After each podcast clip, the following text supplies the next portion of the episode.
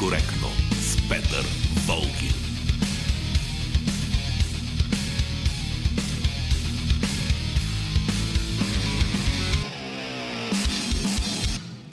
Здравейте, вие вече сте с политически некоректно. Ето хората, с които ще бъдете до 14 часа. Георги Бангиев е звукорежисьор, Божан Петров е продуцент, Ивелина Георгиева отговаря за нашето присъствие в интернет. Аз съм Петър Волгин и днес, понеже вече съвсем наближаваме края на годината, ще бъде така един обзорен брой.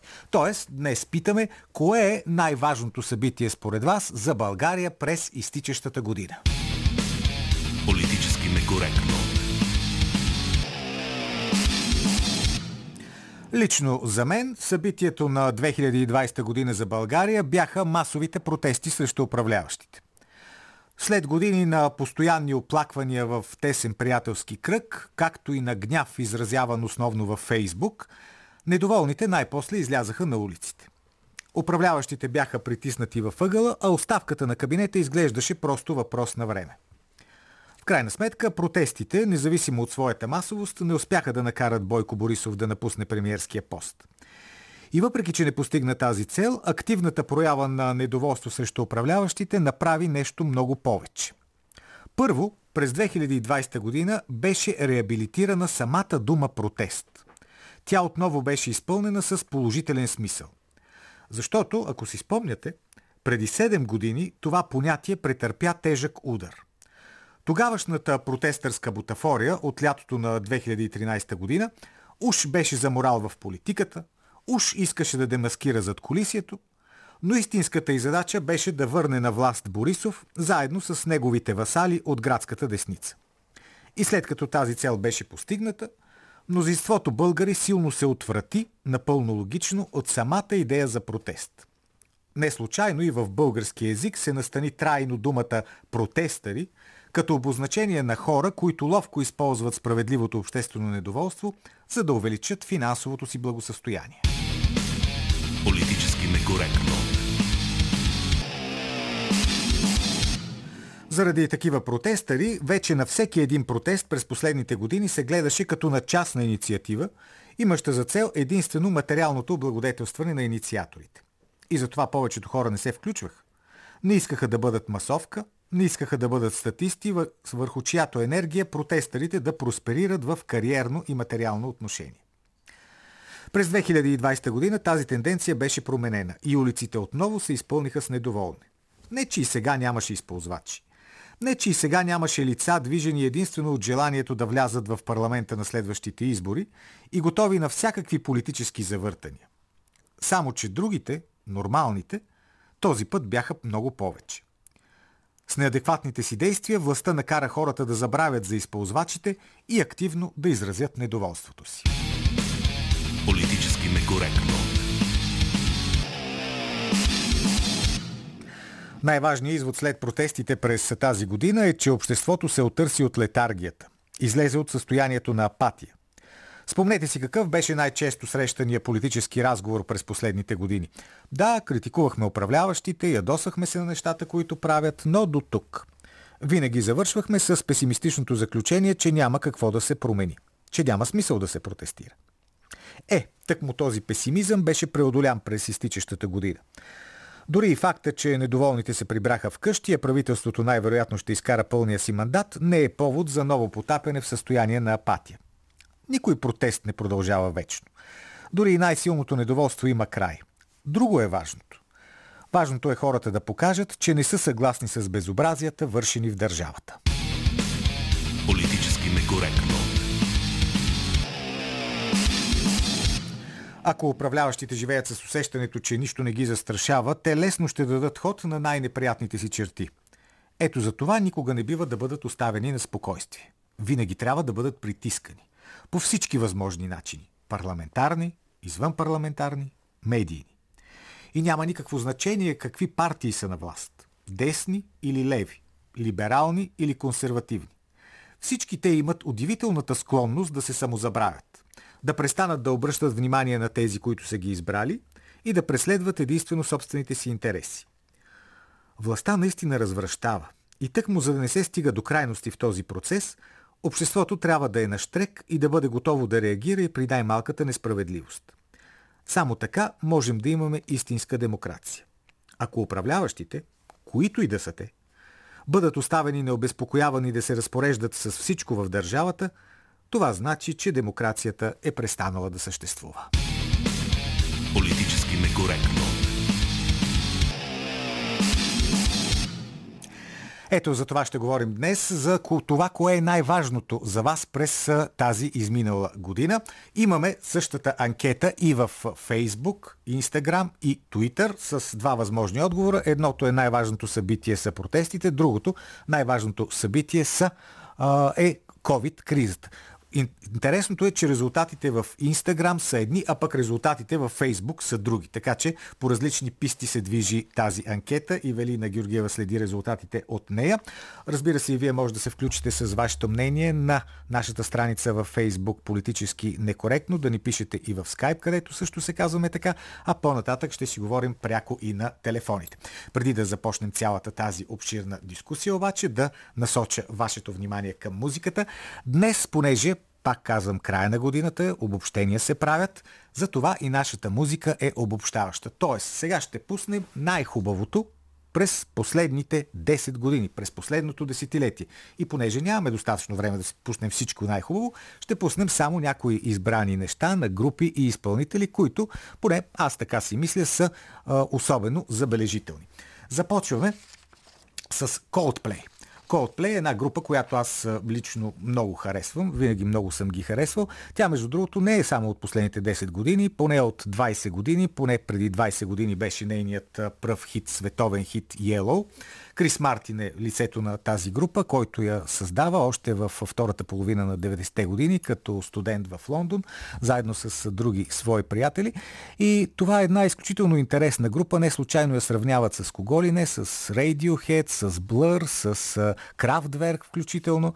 А, лично самите те, самия Крис Мартин казва, че най-голямото влияние идва от а, тексаската група Travis. Те наистина си приличат, но Coldplay, има, Coldplay разбира се имат и своето уникално уникално звучение и не случайно са толкова харесвани, толкова популярни, а иначе групата е изключително социално активна. А, участват в множество кампании срещу бедността, в кампании за честна търговия. А, има и още един интересен момент, свързан с храненето. Сигурно знаете, че техния вокалист, именно Крис Мартин, 10 години беше женен за суперзвездата кинозвезда Гуинет Полтро и докато беше женен за нея, се беше отдал на вегетарианство, беше много активен вегетарианец. След като се разведоха, Крис Мартин престана да бъде вегетарианец. Ето един добър резултат от развода. Така, време е да чуем Coldplay с техния хит Paradise от 2011 година.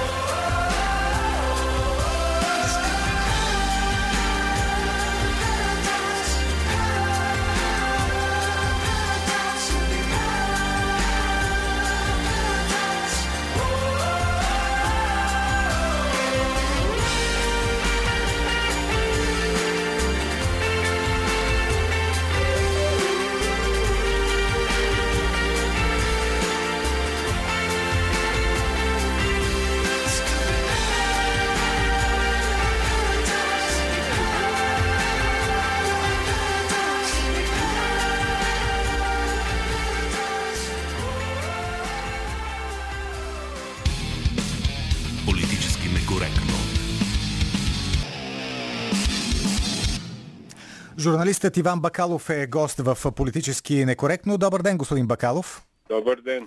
Започнах днешното издание с това, че безспорно едно от събитията на 2020 година бяха протестите срещу управляващите.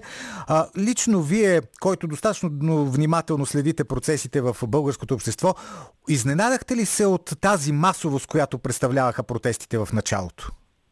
Ами, те не са за пръв път. Ма толкова масови не бяха от много отдавна.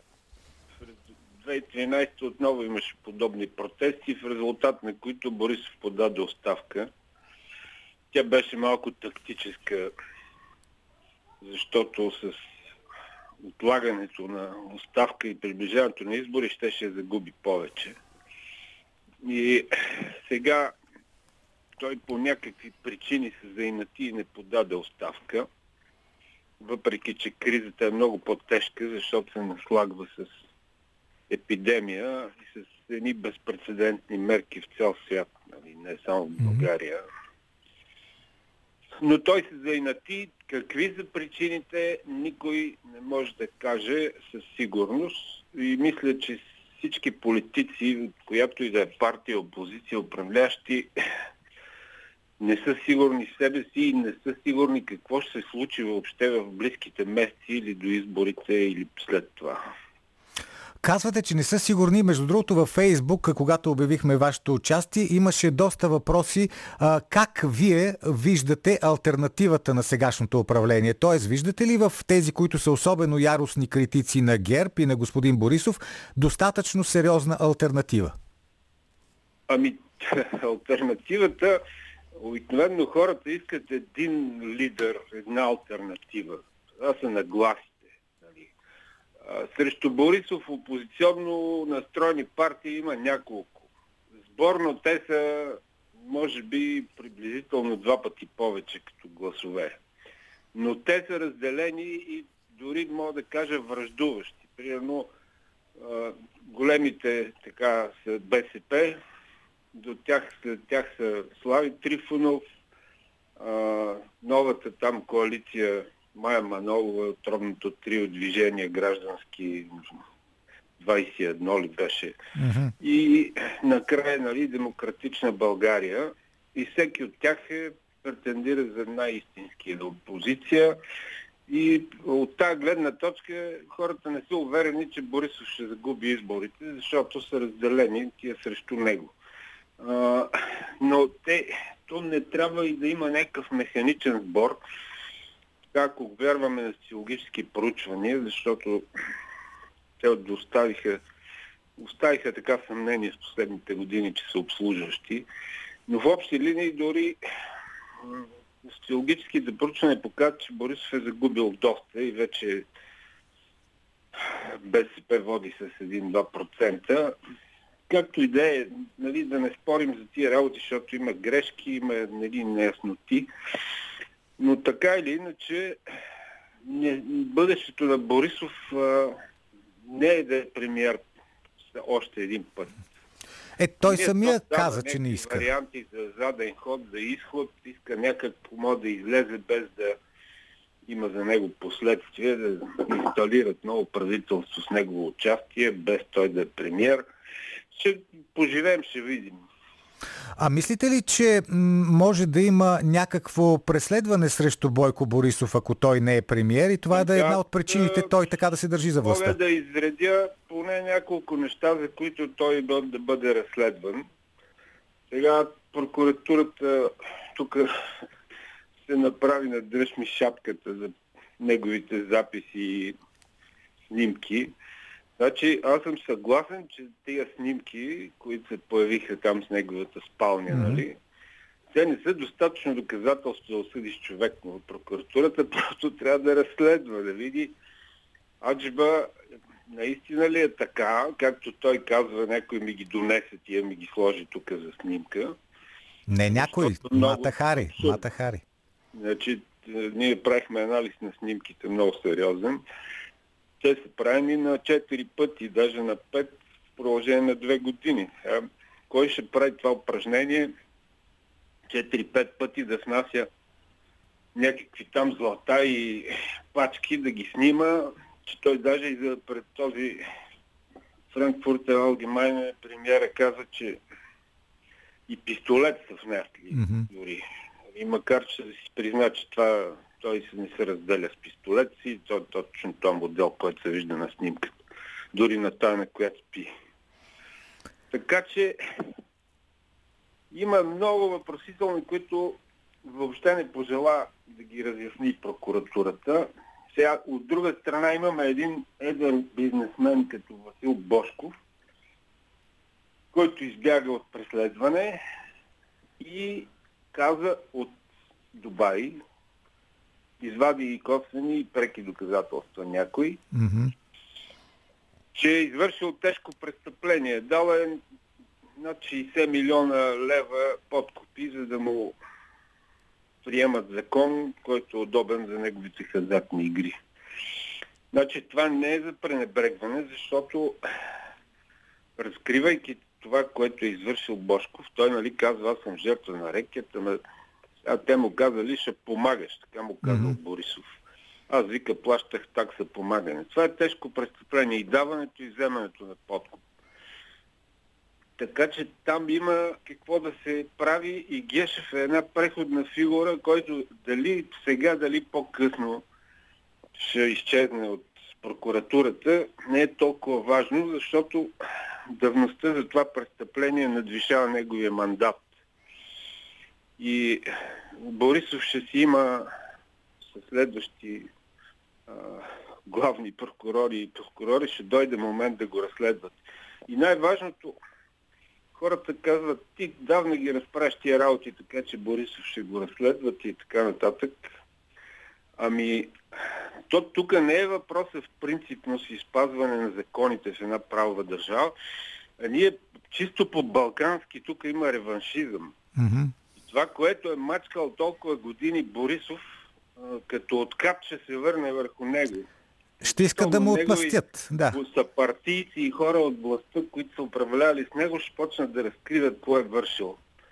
Това е, може да се очаква. Добре, а това може ли да бъде спряно по някакъв начин? Какъв е полезният ход на премиера в такава полезният една ситуация? ход е да се кандидатира примерно за президент, който вече пуснаха такива партенки приближени до него медии, да се гарантира за президент, да спечели президентските избори, това му гарантира 5 години неприкосновеност. Да, също Могат да не го е разследват само за държавна измяна. Аз подозирам обаче, че, че и по този въпрос могат да се направи едно разследване за него.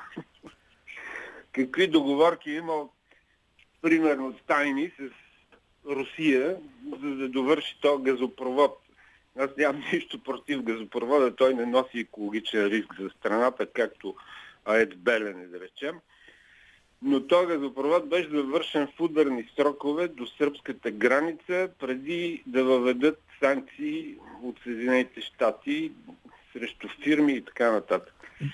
И мисля, че тук има някакви тайни договорки, които ще излязат един ден на бял свят. Като си говорим за това, кой може да стане президента, как оценявате ролята на президента през тази година, господин Бакалов? Той се превърна ами... в едно от лицата на протеста. В същото време се появиха, особено последните седмици, се появиха информации, догадки, че има напрежение между него и партията, която всъщност го направи президент БСП. Как ще се развият от тук нататък нещата с ами, господин Радев? Ако почне отзад напред от напреженията между mm-hmm. него и партията, то това е една от причините хората да не вярват, че Борисов ще загуби изборите, защото неговите противници се държат така, че тук някой се простреля в крака или настъпи мотиката или нещо. Това, че някакви среди в БСП има там нали, разни крила, някакви връждуващи, то се видя и преди техния конгрес.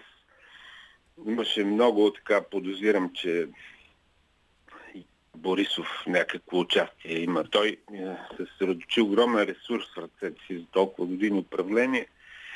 Лесно може да спечели на своя страна някакви хора от опозицията. Има признаци. Та, е, имаше така в БСП и още има някакви крила връждуващи, които замазвайки там на конгрес, избрали в ръководство и от тия, от уния, да си се оправят. Въпросът е, че се самоубиват, ако тръгнат срещу президента, защото неговият авторитет е по-безспорен от този на БСП. За добро ли, за зло, те, те да си преценяват. А сега на другия въпрос, ролята на президента. Значи много имаше възражение, че той нарушил Конституцията, като се изказал против правителството, като се в страната на протеста и казал оставка. Единственият изход е оставка, това му беше официалното изявление. Аз проверявах специално дали има нарушение на Конституцията, на какво се основават mm. такива твърдения. И се оказа, че 1998 година Конституционният съд е разгледал точно такова питане за президента. Може ли да прави политически изказвания, да критикува правителство и така нататък. И се оказа, че може. Има такова решение на Конституционния съд. Никъде в Конституцията не пише, че президента не може да критикува правителството или да застава срещу него по някакви въпроси или да му иска оставка. Сигурно това питане е било в 98 година заради президента Желев. Знаете, че и той там имаше и той, и Петър Стоянов. Имаше, да. И както и да е. Тези, които твърдят, че нарушил Конституция, могат да заповядат Конституционния съд втори път едва ли противоположно решение ще вземе. А господин Бакалов, да кажем няколко думи и за медиите. Все пак вие там работите. Имаше много знакови сделки. Ето сега приключи сделката за продажбата на нова телевизия. Преди това BTV, двете най-големи телевизии в България. Какво говори всичко това? Ами, света на медиите се променя страшно бързо. Значи, ние сме свидетели като бях студент, почнахме работа, а, пишехме на пишещи машини, mm-hmm. дойдоха компютрите по това време точно. Нали. Делихме между компютър и пишеща машина. Сега а, мога да кажа, значи, пред очите ми вестниците, в които съм работил, загинаха. Тук в България специално има и други причини, не е само интернет те се самоубиха, защото побързаха. Много е ефтино да не купиш вестници и да ги Бастисаш. използваш за пропаганда, но те губят от това и загиват. Ще им паднат продажбите. Така загинаха вестници и заради конкуренцията на интернет. След това се появиха сайтове, силни някои, вестници, които станаха само в интернет. Обаче някъде от към 2010-та започна мощно да се намесва социалните мрежи и главно Фейсбук за България. С други страни Twitter е по-силен, тук е Фейсбук. И в Фейсбук изведнъж се оказа, че той заменя а, традиционните медии. Ама може ли изцяло да ги замени? Май не може да замени телевизията и всичко останало. Трябва да четат и сайтове и само гледат каквото им падне във Фейсбук, някакви нещо, ако линк или цитат. И проблема е, че до скоро телевизиите бяха така най-силната медия mm. в България, защото не всички имат до компютър нали, достъп от по-възрастното население особено. Обаче сега показват а, проучванията, които се правят там от за аудиторията, че всичките водещи телевизии борно някъде около милион и половина, милион и 700 хиляди гледат въобще телевизия в България вече. Другите къде, как се информират, изгубили се, гледат филми само и това е. А, така че принципно имаме едни промени в медиите, които карат а, хората с много пари, които искат да управляват медии или някакви да служват с тях политика, да прехвърлят едни милиони, да купуват, продават. Но в крайна сметка телевизиите изпаднаха в положението на вестниците. Те стават все по-губещи. И не знам как ще излязат от това положение, който е луд да налива милиони Мощиев гледам, че не издържа дълго, да. въпреки че му обещаха да Бошков от милионите. Нека наливат пари, да се мъчат, то е подобно с вестниците се случи. Ами ще гледаме как ще се развива тази ситуация нататък. Благодаря ви, Иван Бакалов, с разговор за 2020 година.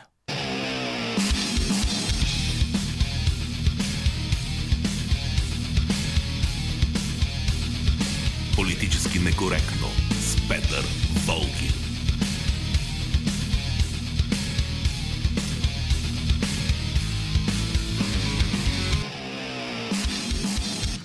И с най-доброто от последното десетилетие в музикално отношение в днешното ток-шоу следва Imagine Dragons и, груп, и тяхното парче Believer 2017.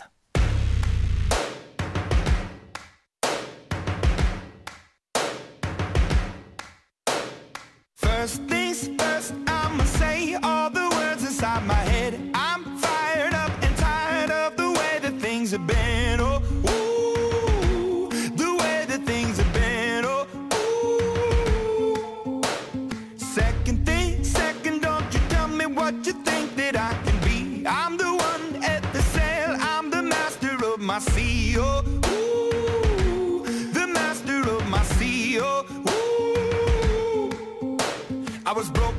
from a young age, taking my soak into the masses, writing my poems for the few that look at me, took to me, shook at me, feeling me, singing from heartache, from the pain, taking my message from the veins, speaking my lesson from the brain, seeing the beauty through the.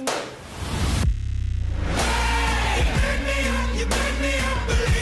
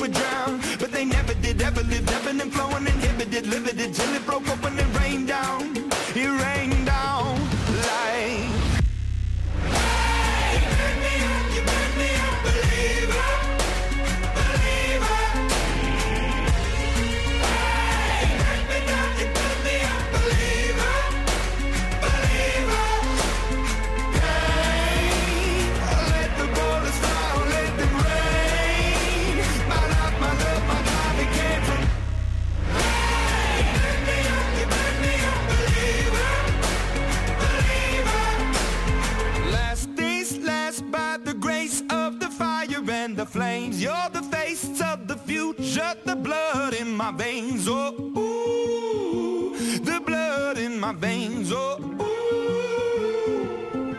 But they never did, ever lived, ebbing and flowing, inhibited, limited, till it broke up when it rained down. It rained down like.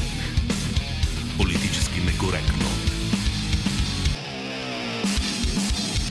Кризата, предизвикана от COVID-епидемията, разбира се, е другото голямо събитие на 2020 година, включително и за България. COVID-кризата предизвика всякакви коментари, всякакви настроения. Много се засили и ван антиваксърството. На какво се дължи това, какви са неговите основания в рубриката на Калина Андролова по ръба.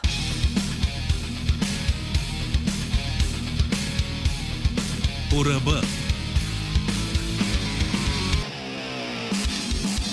Интересно е, че има корелация между намаляването на регулативното въздействие на властта върху индивидите и нарастването на конспиративните теории и съпротивата. Тоест, колкото повече свобода, толкова повече и свобода на глупостта. Както пише френският социолог Дюркем, характерното за човека е да бъде подчинен на ограничаване не физическо, а морално, т.е. социално. Но когато едно общество е разтърсено от криза, то е неспособно да осъществи подобно влияние. Така започват нарастването на тревожността, фолклорните страхове, макабрените съждения за бъдещето и въвеждането на измислици, защитени с научни термини – Лекотата, с която днес можем да имаме линии на свързаност между хора и информация, парадоксално създава възможност за тотално неразбиране. Вместо обратното, повече информация, по-добро разбиране. Съществуват множество сайтове и ресурси в интернет пространството, които правят безумни връзки между времето, економиката, ваксините, КАР, армията, природните бедствия и следите, които самолетите оставят в небето. COVID създаде богата хранителна среда за конспирации около появата на вируса, а сега и по темата за ваксините. Антиваксарите тиражират фалшиви твърдения, че ваксините срещу COVID се използват за имплантиране на микрочипове и че променят ДНК-то на човека – Професор Мелинда Милс от университета в Оксфорд припомня, че ваксините са едно от най-удивителните открития, че са спасили милиони човешки животи и че ние забравяме това, защото не сме заобиколени от морбили, полиомиелит и едрешарка. Професор Милс казва още, че силният фокус върху самото научно високо медицинско постижение, каквото са ваксините срещу COVID, е създал сляпа зона за това какво се случва в главите на хората и как те гледат на тези ваксини. Антиваксарите търсят много активно хора в социалните мрежи, които са разпитващи и колебливи и веднага ги убеждават, че имат наистина основателна причина да се тревожат. Турският професор Орал Акбулут, химик от Техническия университет в Анкара, разказва, че вакцина срещу едра шарка е приложена за първи път в Китай преди хиляда години – Хората вземали прах от струпеите на оцелели от болестта и го вдухвали с нещо като пригодена сламка в носовете на децата си. Така децата се разболявали от някаква лека форма на заболяването и след възстановяването били вече иммунизирани. Всъщност, съвременната вакцина срещу едра шарка е първата вакцина, разработена срещу заразна болест. Историята започва още през 1796 година, когато Едуард Дженър, лекар от Австралия, забелязва, че хората, които доят крави, не се разболяват от едра шарка. Когато доячката взимала секрет от боледуващата крава и го натривала в дръскотините по ръката на детето, то не се разболявало – заедно с първите ваксини се появяват и антиваксарите, както и аргументите им, че едрата шарка не е толкова опасно заболяване, въпреки че смъртността е около 30-40%. Национална антиваксърска лига съществува в Великобритания от 1866 година, а 10 години по-късно в Съединените щати е основано и Американското антиваксърско общество. Когато ваксините, които днес добре познаваме, стават задължителни с закон – в много страни има дори бунтове. С течение на времето съпротивата изчезва, за да се възроди отново през последните десетина години с нарастването на индивидуалните свободи, манията по екологично естествения начин на живот и възможността за достъп до псевдонаучна информация. И сега, когато се появиха ваксините срещу COVID, моментално започна кампания по дезинформация и създаване на резистентност в мисленето. Основната комуникационна тактика на антиваксарите е първо минимизиране на опасността от COVID, т.е. вирусът не е толкова опасен, че чак да се вакцинираме. И второ, натрапва се тезата, че ваксините са по-опасни от болестта. Най-разпространената версия за опасните ваксини е свързана с ваксината, която осигурява защита срещу морбили, паротит и рубеола, като се твърди, че причинява аутизъм. През 1998 година британският лекар Андрю Джереми Уейкфилд, хирург, публикува доклад в престижното медицинско списание Lancet, че има връзка между тройната вакцина, морбили паротит рубеола, определена форма на ентероколит и аутизма. Следват комисии и експертни разследвания, които установяват, че Уейкфилд е фалшифицирал много данни и че му е плащано от адвокатите на родители на деца с аутизъм. Списанието отхвърля публикацията, британският съд постановява, че няма доказателства за тази хипотеза, а на Уекфилд му е забранено да практикува медицина във Великобритания. Недоверието във ваксините идва основно от недоверие в фармацевтичните компании и властта едновременно. Хората вярват, че фармацевтичните фирми могат да продават продукт независимо от вредните последици, при това осигурявайки си подкрепата на регулаторите, тъй като фармацията оперира с колосални суми. Звучи логично, разбира се, но повечето от опасенията, които антиваксерите изказват – всъщност не са нищо друго, освен хиперболизирани заблуди. Сигурна съм, че всички, които са в болници в тежко състояние от COVID, ако можеха да изберат дали да се вакцинират или да ги интубират, щяха да изберат ваксината, независимо от кой вид. В интензивните отделения на болниците на финала няма атеисти и няма антиваксари. Политически некоректно. Продължава политически некоректно с музиката на последното десетилетие, най-доброто от музиката на последното десетилетие. Продължаваме с една страхотна изпълнителка, Лана Дел Рей. Нейната песен, която сега ще ви пуснем, се нарича Young and Beautiful и тя всъщност е част от саундтрака към филма на Бас Лурман, Великият Гетсби. Разбира се, това е поредната адаптация на този наистина велик роман, романа на Франсис Скот Фиджералд, който излиза през 1925 1995 година, но с право се счита за изобщо един от най-добрите литературни произведения на американската литература, защото там намират място най-важните проблеми, които остават вечни. Проблемите за любовта, проблемите за класите, за опита да надскочи своята класа, да спечелиш една любов, която няма как да бъде спечелена.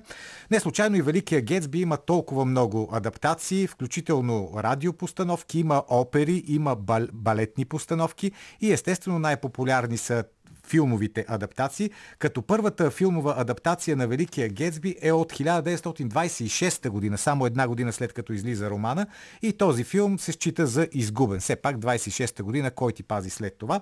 После има още няколко адаптации, включително и тази от 1974 година с режисьор Джек Клейтън, където играе самия Робърт Редфорд в ролята на Гетсби и Мия Фароу като Дейзи Бюкянен. А интересното при тази адаптация е, че сценария е написан написана от Франсис Форд Копола. И така стигаме до въпросната филмова реализация на Бас Лурман от 2013 година, където играят Леонардо Ди Каприо и Кери Мълиган в двете главни роли. Един филм, който предизвика всякакви коментари от много харесвания. Хора страхотно го обожаха този филм, до други обратни коментари, че за нищо не струва и Бас Лурман се бил изложил. Разбира се, че не се е изложил и разбира се, че филма е много хубав, но естествено пък несравнима е Лана Lana Del Rey.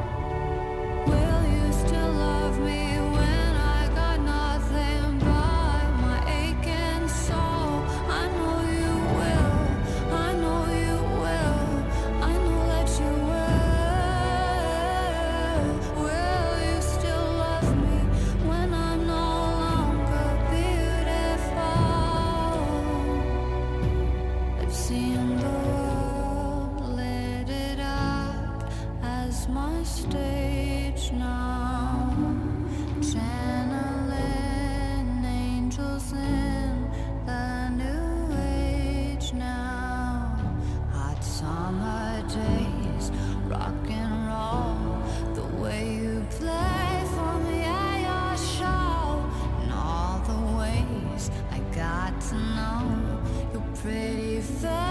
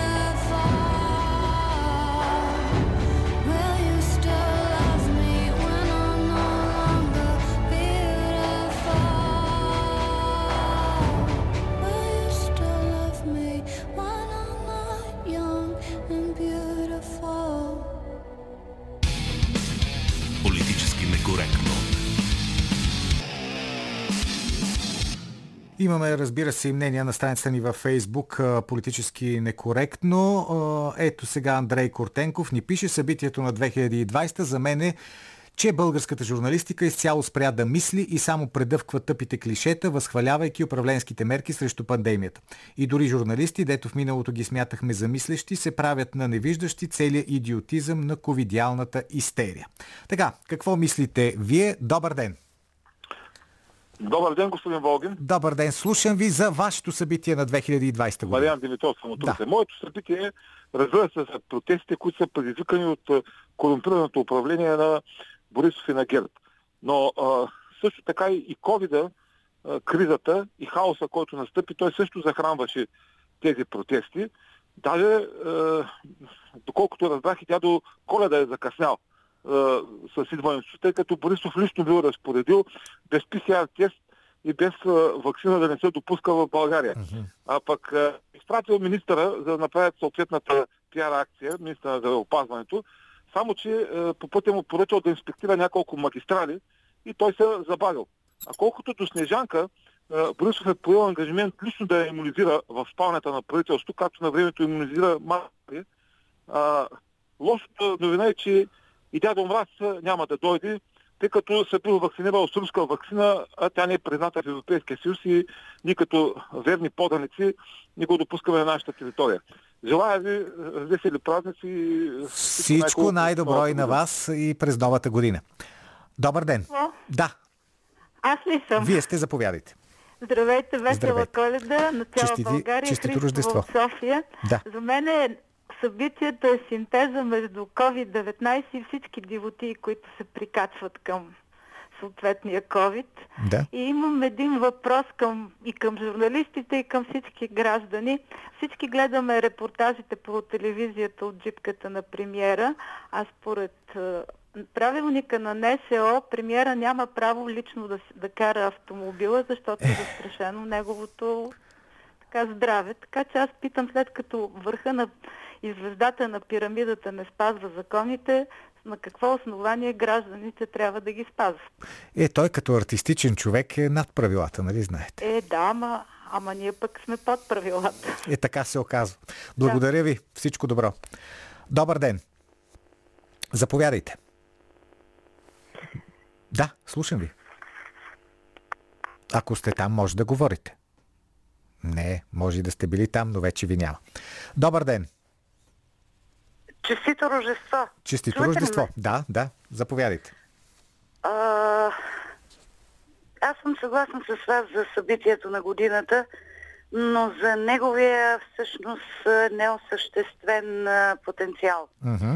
И мисля, че това, това е по-важното. Хората, много хора смятат, че се събудихме, че нещо се получи. Не, нищо не се получи.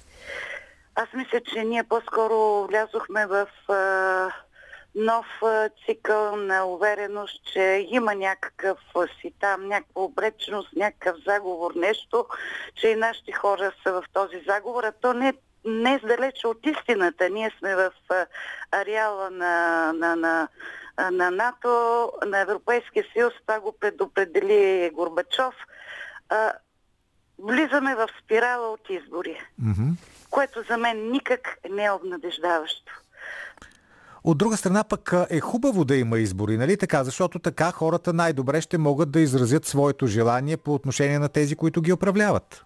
Това е безспорно. И този е, цикъл няма да бъде е, безплоден. Въпросът е, че нашия живот е твърде кратък, господин Волгин.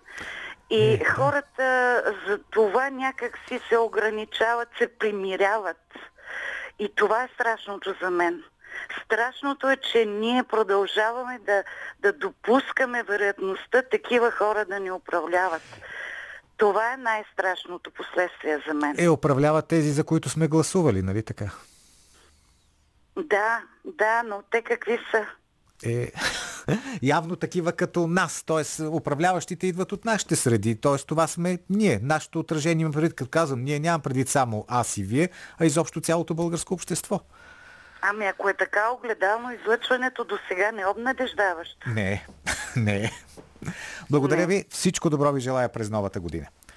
Добър ден, Добър ден. заповядайте. Инженер Димитров се обажда от Силистра. Да, Аз предлагам упорито по няколко пъти да провеждаме те следните теми.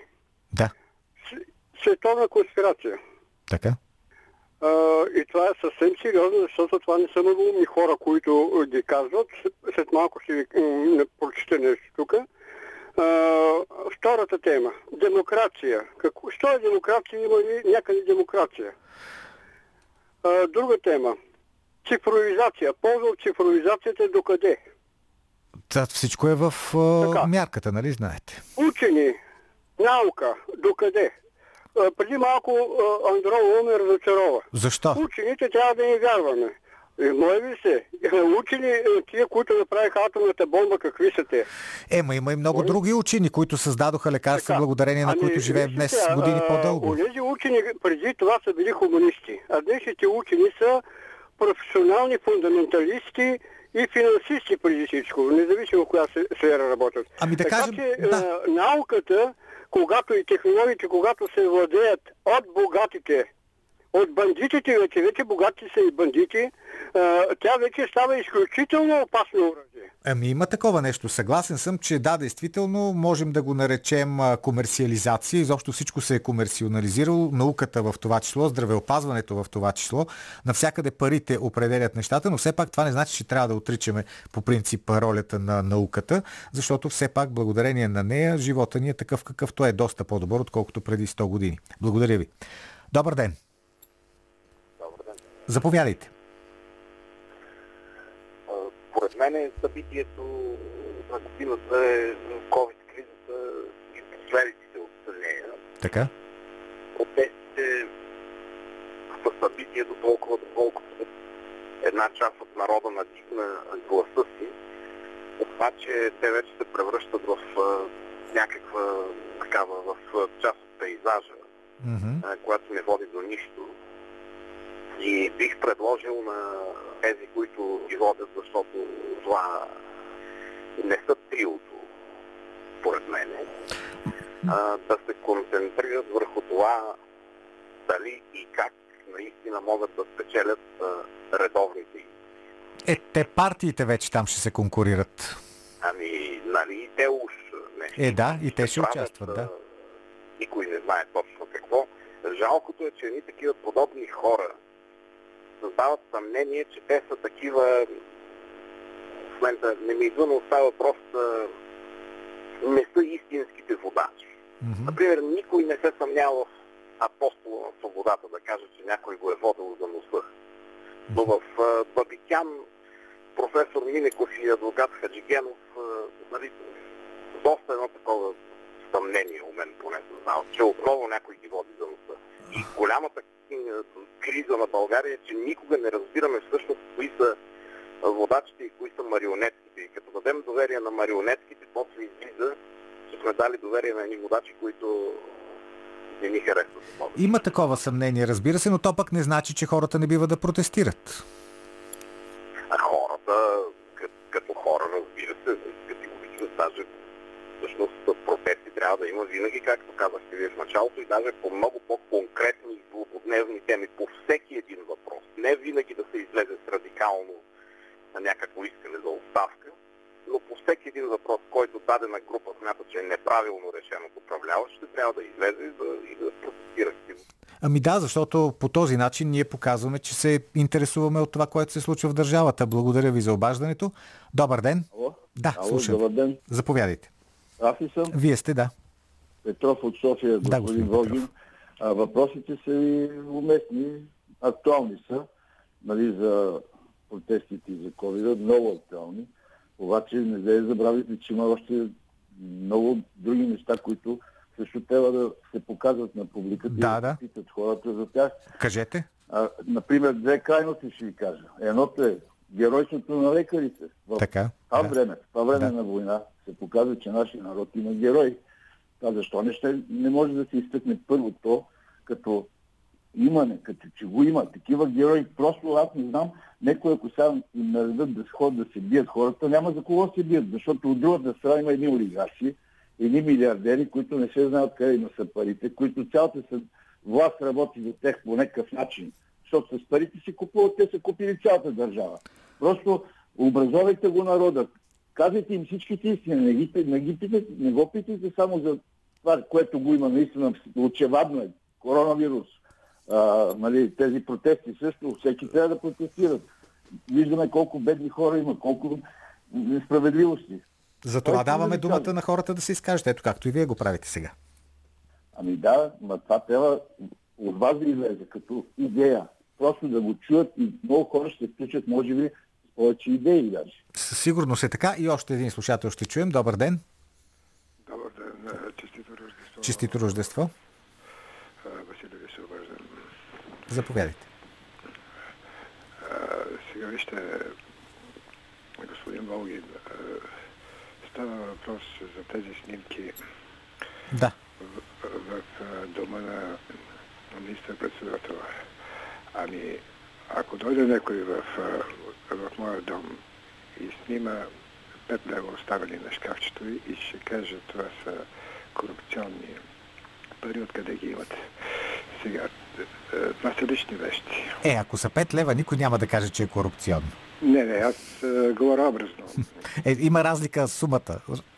Величието на сумата има разлика. Ами добре, сумата е в неговия собствен дом. Това са лични вещи. Да, така е. А, аз не мога да разбера. Аз не мога да разбера какъв е този интерес и какво основание има а, прокуратурата ли, съда ли да разследва примерно личните вещи, които вие сте си оставили на нощното шкафче. Ели аз тук нещо не разбирам. Има някакъв а, има някакво разминаване между между логическото мислене и, и някакво емоционално такова. Ето, прокуратурата каза, че няма основание за разследване. Ами то няма основание, но защо изобщо се повдига този въпрос? Аз това не мога да разбера. Е, е, Така че това е моето мнение. Това, са, е, това са лични неща. И, и ви желая всичко най-добро и, и, и приятен ден. Всичко най-добро и на вас през новата година. Некоректно. И сега отново поглед към нашия плейлист. А, между другото, през седмицата на нашата страница в Фейсбук се заформи един много интересен спор относно самата дума плейлист. Първо, спора беше дали е плейлист или плейлиста. По принцип английската дума е плейлист, т.е. на български в мъжки род, така че затова казваме плейлист, а пък плейлист е едно побългарено название. Но това не беше толкова интересното нещо в спора. По-интересното беше, когато хората започнаха да спорят какъв е сега този англицизъм, плейлист, нямаме ли си българска дума за това нещо. И понеже аз призовах да се дават предложения, имаше всякакви предложения български, с български неща да заменим това плейлист.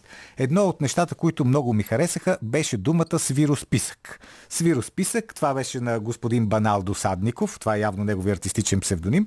Той предложи думата свиросписък и понеже в нея се четат най-различни неща, т.е. може да бъде четена по различен начин тази дума, затова на мен ми хареса и също така я предлагам на вашето внимание, дали да казваме плейлист или свиросписък. Та в нашия свиросписък следващия поред изпълнител или по-скоро изпълнителка е Лейди Гага. Разбира се, тя няма как да не присъства в а, този плейлист през за последните 10 години. Избрали сме нейното парче Always Remember Us This Way. Винаги ще ни помня така. Това, разбира се, е част от филма, това е от саундтрака към филма Роди се звезда 2018 година. Един филм, в който Лейди Гага показва един съвсем различен образ от този, в който сме свикнали да я виждаме, в този екстравагантен вид, рокли от месо и всичко останало. Просто тя показа, че може да играе и може да е едно съвсем нормално, порядъчно момиче. Слушаме. Burning in your eyes. You look at me, babe, I wanna catch on fire. It's buried in my soul, like California gold. Found the light in me that I couldn't find. So when I'm all choked up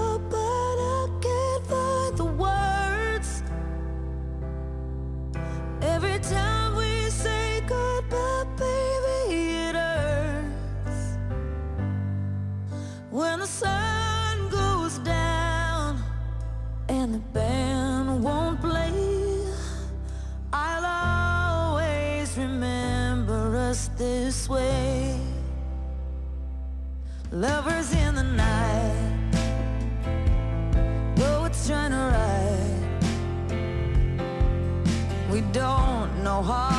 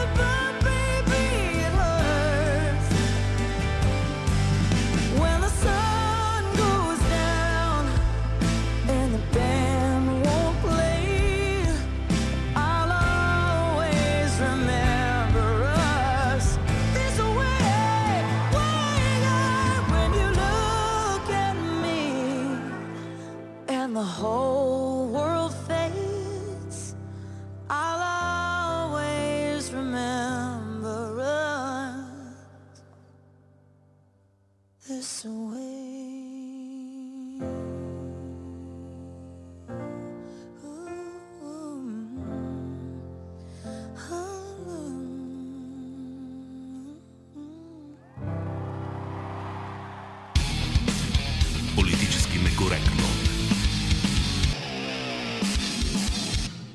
Още мнения от страницата ни във Фейсбук, политически некоректно. Петко Проданов. Не смятам, че протестите бяха някакво значимо събитие в новата ни история. По-скоро стадото се прояви по характерен и безсмислен начин. И а, също едно мнение на Добромир Валачев. Провалът на, протестието е, на протестите е събитието. Да, няма нормален човек, който ги подкрепя, така смята господин Валачев. А ние продължаваме с обобщенията в края на годината. Сега може да чуете обобщението на Божан Петров. Отечествен радиопреглед.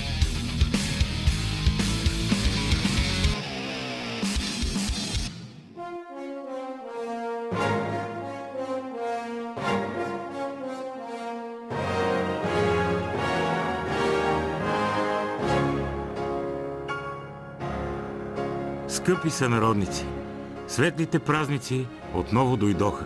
За някои дойдоха, за други не. Да. Но да не си помрачаваме празничното настроение, изпадайки в нерадостни размисли. Сега е време само за радостни. Сега е време за сам вкъщи, звездите на българската естрада, Веселин Маринов този път е отстранен по политически причини и разбира се, снимки на върховния ни управител господин Борисов с внучетата. Естествено и за традиционния преглед на достиженията и градежите от джипа. От него няма отърваване милишки. Са сам вкъщи телевизиите издевателстват върху нацията само на коледа, докато транслирането на все по-силно смущаващите размисли на господин Борисов от джипа са целогодишно и ежеседмично. Както казва поета, той не знае това, което върши, позор ли е или слава. Важното е, милишки, да сме живи и здрави и да продължаваме напред. Това пък го казва господин Кобрата, който наистина е много корав мъж и трябва да се учим от него. Това он другия женчо Джони Локър с неговото Keep Walking. Ако беше изял толкова бой, отдавна да се отказал да ходи където и да е. Сигурно, милишки, сте виждали как хамстерите целеустремено потичват в онези въртележки на витрините на зоомагазин. И ние, душици, трябва да сме като тях. Въпреки моментните трудности и отчаяние, не бива да губим надежда, а да продължаваме напред, защото няма друг вариант. Въобще, наистина имаме поводи за радост и празнуване. Сега, покрай отбелязването на Рождество, след дълги изпитания и мъки, отново усетихме и оценихме простичката радост от това да си жив. Какво по-красиво и затрогващо усещане може да има от това да вдишваш дори и през трислойната маска КН95, миризмата на кисело зеле, стелеща се по стълбището в хода рано сутрин. Това е онзи мирис, който като тънка невидима нишка свързва в един общ празнуващ организъм цялата нация, който дава усещането за дом, семейство, родина и общност, въпреки свирепите времена на алиенация и социална дистанция. Това е онази миризма, която подсъзнателно връща българите, пръснати по всички краища на света, у дома за празниците. Въпреки всичко. Някои напоследък обичат да казват, че изпращаме много трудна година и управлението се е провалило. Това са страшно лицемерни пози и манипулации. Какво толкова и беше трудно на годината и къде се провали правителството? Вярно, имаше някои нелицеприятни моменти, манипулативно извадени от контекста, в които хора умираха на стълбите пред болниците, но като цяло няма от какво да се оплачете. Генерал лейтенант премиера доктор Борисов и обичното ни правителство се погрижиха за нас повече отколкото заслужаваме. Вие какви ги вършихте тая година, а, милички? Първо няколко месеца лежахте по креватите вкъщи и се страхувахте от ковида. Господин Борисов през това време раздаваше пари и даваше указания на Европейския съюз какво да правят, защото те не знаеха и го питаха. После като се уморихте от лежане, решихте да се разцепите от празнуване по Великден. После на Гърция на Моренце, после на нашето. Накрая решихте, че това COVID го няма и даже не съществува, като междувременно протестирахте, за да се отпуснете и да освободите напрежението и да му искате оставката на премиера. А господин Борисов отговор раздаде още пари, не подаде оставка и ви написа нова конституция. През цялото това време не спряхте да му интриганствате за шкафчето. После като захладня, се натъпкахте по моловете и после дойде втората вълна на ковида и имаше олеле и позабравихте за оставката. После господин Борисов искаше да продължавате да работите. Обаче ви искахте той да затвори държавата, заради това, че сме на първо място в Европа по смъртност и не искате да умирате. И той я затвори. Пак раздаде пари и съвсем спряхте да му искате оставката, защото няма смисъл. Прокуратурата, след щателно разследване, за което нищо никой не разбра, каза, че всичко чекмеджето е точно, не знаят коя е Мата Хари, явно не е възпитано да попитат господин Борисов за това и няма престъпление. Добре, Забравяме за всичко, което видяхме и чухме. Разбрахме ли се? Разбрахме се. Ако перифразираме господин Ленън, излиза, че животът е това, което ни се случва, докато се пълни шкафчето на господин Борисов. На всичко отгоре, нашия върховен управител ни осигури и ваксини. Обаче вие не искате да се вакцинирате. Не ви ли писнаха тези маски и това миене на ръцете непрекъснато като Лейди Макбет? Хайде сега кажете душици, не е ли срамота вашето поведение и отношение? Срамота е. Сега да поговорим и по другия важен въпрос за Бил Гейтс. Дори и да ни чипира, какво толкова? То кой ли не се упражни върху нас? Като ни праснат 5G-то и чипа, може пък да стане по-хубаво. Ще хващаме интернет направо, милички. Който се е минал да дава по 1500 лева за телефон, горко ще се кае. Всякакви устройства, дето сега се спуквате да купувате, стават излишни. Освен това, какво лошо има, ако като страничен ефект жена ви започне да готви каварма по Радомирски, да свири на цигулка и да рецитира скандинавска поезия на иврит. Много се превземате душици. Щом сте понесли 10 години управление на ГЕРБ, значи няма начин да не понесете и страничните ефекти на ваксините, каквито и да са те. Така ли? е? Така е. Това е за сега. Най-хубавото те първа ни предстои. Скъпи сънародници. Божан Петров. Политически некоректно. Продължаваме с най-доброто от музиката през последните 10 години, също с една световна група. Тя се нарича YouTube. И избрахме сега да пуснем тяхното парче Ordinary Love от 2013 година. Това всъщност е песен, която те пишат в чест на Нелсън Мандела. И тя е включена в филма, биографичния филм Мандела Дългия път към свободата. Песента излиза на 29 ноември 2013 година по-малко от седмица преди самия Нелсън Мандела да почине. Разбира се, песента прави голямо впечатление. Тя печели наградата Златен глобус за най-добра оригинална песен. Също така е номинирана за Оскар пак за най-добра оригинална песен. Обаче тук губи и познайте от кого губи Ordinary Love на YouTube. Разбира се от е, хита от детския анимационен филм Frozen, Let It Go. Тя печели през 2014 година наградата за най-добра песен, но разбира се Ordinary Love на YouTube също е страхотна песен, затова сме я включили в нашия свиросписък за 2013 година.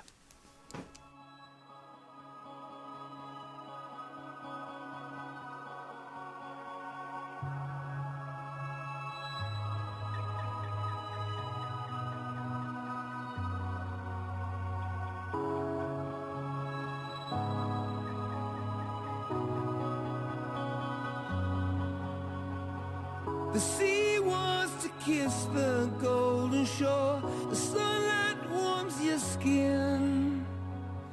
All the beauty that's been lost before wants to find us again. I can't fight you anymore. It's you I'm fighting for. The sea throws rocks together, but time leaves us polished stones.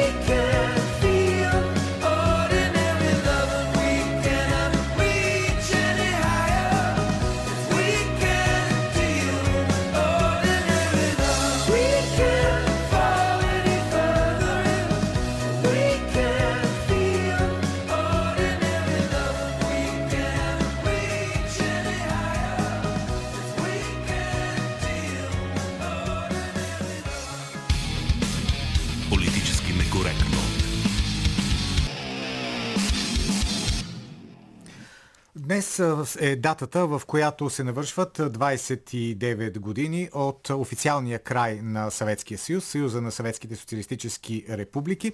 Така всъщност приключи големият експеримент на 20 век, големият социален експеримент на 20 век, който беше в основата на разделението на света на капиталистически и социалистически лагер.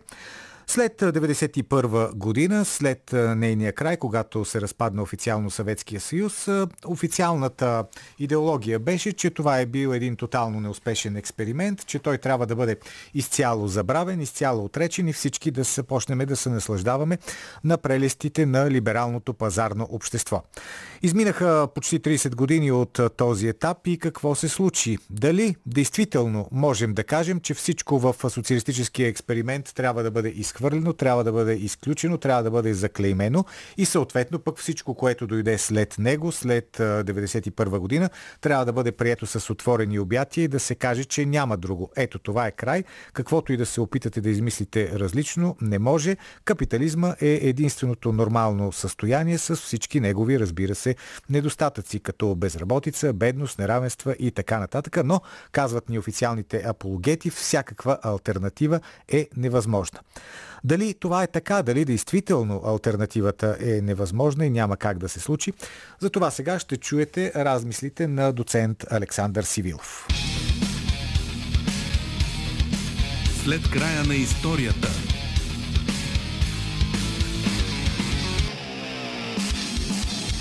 На 26 декември 1991 г. Върховният съвет на СССР обявява края на съществуването на държавата – Събитието слага край и на студената война и създава един напълно нов свят, в който смятаме, че живеем до днес. Дорогие соотечественники, съграждани, в силу сложившейся ситуации Драги съотечественици, съграждани, Вследствие на създалата се ситуация с образуването на Организацията на независимите държави, аз прекратявам дейността си на поста президент на Съветския съюз.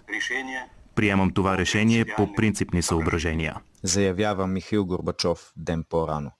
Мястото на съветския президент в историята е меко казано спорно. Днес симпатизиращите на левите идеи го възприемат като предател и чужд шпионин, който довежда до разпада на Съветския съюз. Западните лидери от същото време пък го определят като слаб и неориентиран политик, който не успява да осъществи това, което е замислил. Истината е, че един човек не може да доведе сам до толкова грандиозни обществени промени. Въпросът е, че високият политически залог все още ни пречи да погледнем безпристрастно на разпада на първата в света социалистическа държава. Независимо дали сме носталгици по изчезналата обществена справедливост и червените връзки, или се изпълваме с злоба и тъга заради изпуснатите пазарни възможности и невинните жертви на режима, безразлични трудно оставаме. Историята на СССР е историята на един идеал. Вероятно не състоял се, но това поне е един опит да се стигне до справедливостта и равенството, бленувана още от френските революционери. Заради това разпада на съветите обраства с митология. Една от най-популярните мантри е, че економиката на източния блок не работи. Всъщност почти нямаме документални економически изследвания посветени на този период, а ресурси има. Според справките на ЦРУ за макроекономическите показатели на СССР във времето от 1985 до 1988 година, ръстът на БВП на страната е средно 2,5% годишно. Като спада едва след неуспешните реформи за въвеждане на частна собственост и масови пазарни практики от 1989 година нататък. Ако вземем цифрите на съветската статистика, нещата изглеждат още по-неочаквани. Няма да ги цитирам, защото се смятат за подправени. Питам се колко страни в Европа в момента имат такъв економически ръст в продължение на три последователни години. Нека оставим економиката и се пренесем към политиката. Днес всички деца четат в учебниците, че демократичните държави са ни донесли демокрацията и тя е станала система за пример в цял свят. Само, че през 1985 г. в САЩ управлява Роналд Рейган, президент, който започва новата студена война.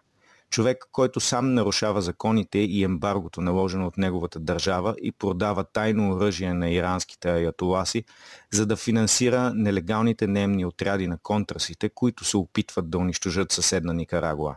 Той определя СССР като империя на злото и смята за най-големия враг на света комунистите. Възможно ли е този човек да започне промени, които да доведат до демократизиране на целия свят? В Великобритания Маргарет Тачър вкарва страната си във война с аржентинската военна хунта, само за да остане на власт и да успее да разпродаде държавните предприятия. Независимо, че стотици хиляди британски работници може да загубят работата си. Премахването на цензурата и приемането на другото мнение в целия свят започва с гласността, предложена от Михаил Горбачов и неговия екип. В СССР и източния блок се коментират и разискват проблемите на системата. Хората тук са тези, които търсят свободата и демокрацията. В момента, когато поляци, унгарци, българи, чехи вече говорят за демокрация и свободни избори, на много места в западния блок все още има военни диктатури, които убиват всеки, който се опитва да говори нещо различно от официалната капиталистическа пропаганда. Реформите, започнати от ръководство на СССР, слагат началото на демократизацията в източна Европа. През 1986 г. Горбачов предлага пълно унищожаване на ядерните оръжия и край на опасността от атомна война, но западните политици не могат да приемат подобно нещо, защото са натискани от военно-промишленото лоби. Горби става една от най-популярните личности в края на 80-те.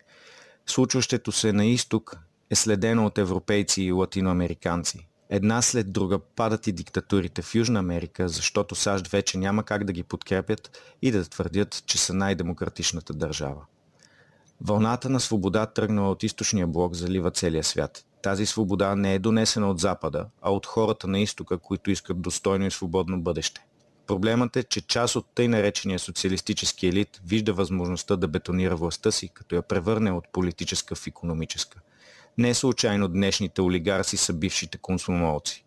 Изчезването на социалистическата альтернатива вече не принуждава капиталистите да търсят демокрацията и да твърдят, че я подкрепят. В момента виждаме как тя все повече изчезва, а САЩ и Запада с войните си носят само разруха, която бавно пълзи към нас. Заради това е важно да помним историята и да търсим полезното, дори в толкова отречени примери, като първата социалистическа страна СССР, която изчезна преди 29 години доцент Александър Сивилов. Политически некоректно. А сега ето резултатите от анкетата, в която ви попитахме кое е събитието на 2020 година за България. 78% от гласувалите в Инстаграм са гласували за COVID-кризата, а останалите 22 на 100 смятат, че това са протестите. Точно обратно е съотношението на гласовете във Фейсбук, където протестите се считат за най-значимото събитие за страната ни от 74% от гласувалите. Останалите 26% са на мнение, че това е ситуацията с COVID-19. 100% от гласувалите в Twitter също са избрали COVID-кризата за събитие на 2020 година. А сега ние ще ви пуснем Депеш Мод, част от нашия плейлист за най-доброто от 2010, за последното десетилетие на този век. Депеш Мод, Where is the Revolution от 2017 година. Къде е революцията? Една политическа песен на Депеш Мод.